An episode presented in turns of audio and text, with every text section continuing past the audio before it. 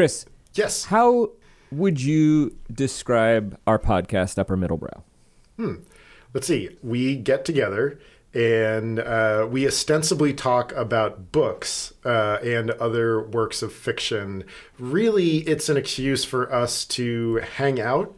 And um, I mean, we really do talk about books, but it's like a hangout with my best friend where both of us end up enlarged uh, in ways that we didn't anticipate beforehand. Well, that was a very lovely way to put it. But if you strip it down to the basic format, it's two guys talking about books or whatever they want to for a very long time, which is For- like a a million other podcasts.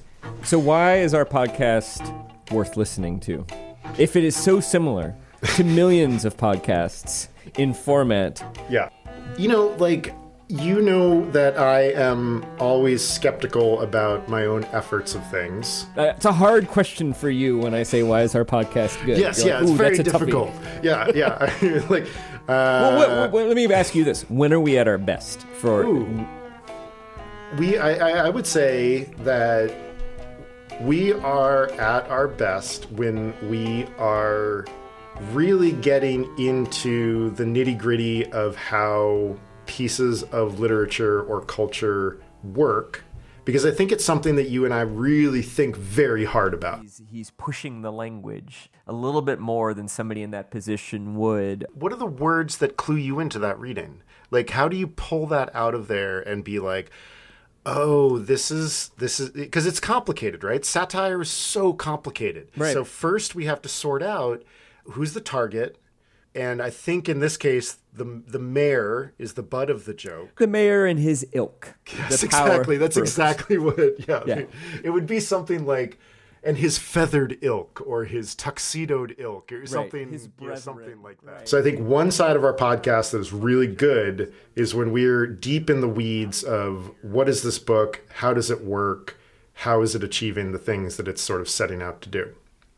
Then I think the other pole at which we are our best when we are essentially like building a tower of Babel of hilarity. There's also, of course, the police song "Don't Stand So Close to Me," in which a teacher protagonist is uncomfortably attracted uh, to a student. Didn't know that. Don't stand. Didn't know that that was the uh, subtext of that song. Or, It's not even really subtext. The first line is Young teacher, the subject of schoolgirl fantasy. She wants him so badly, knows what she wants to be. First Yeah, that's from text. memory. That's not subtext. that's just text. It's not like Francine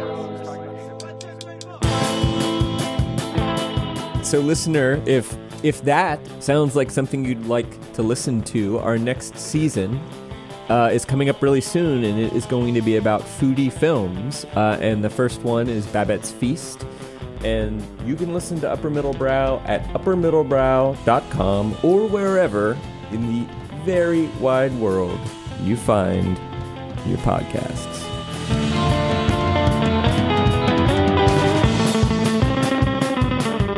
Jesse Dukes is the host now. ハハハハハ。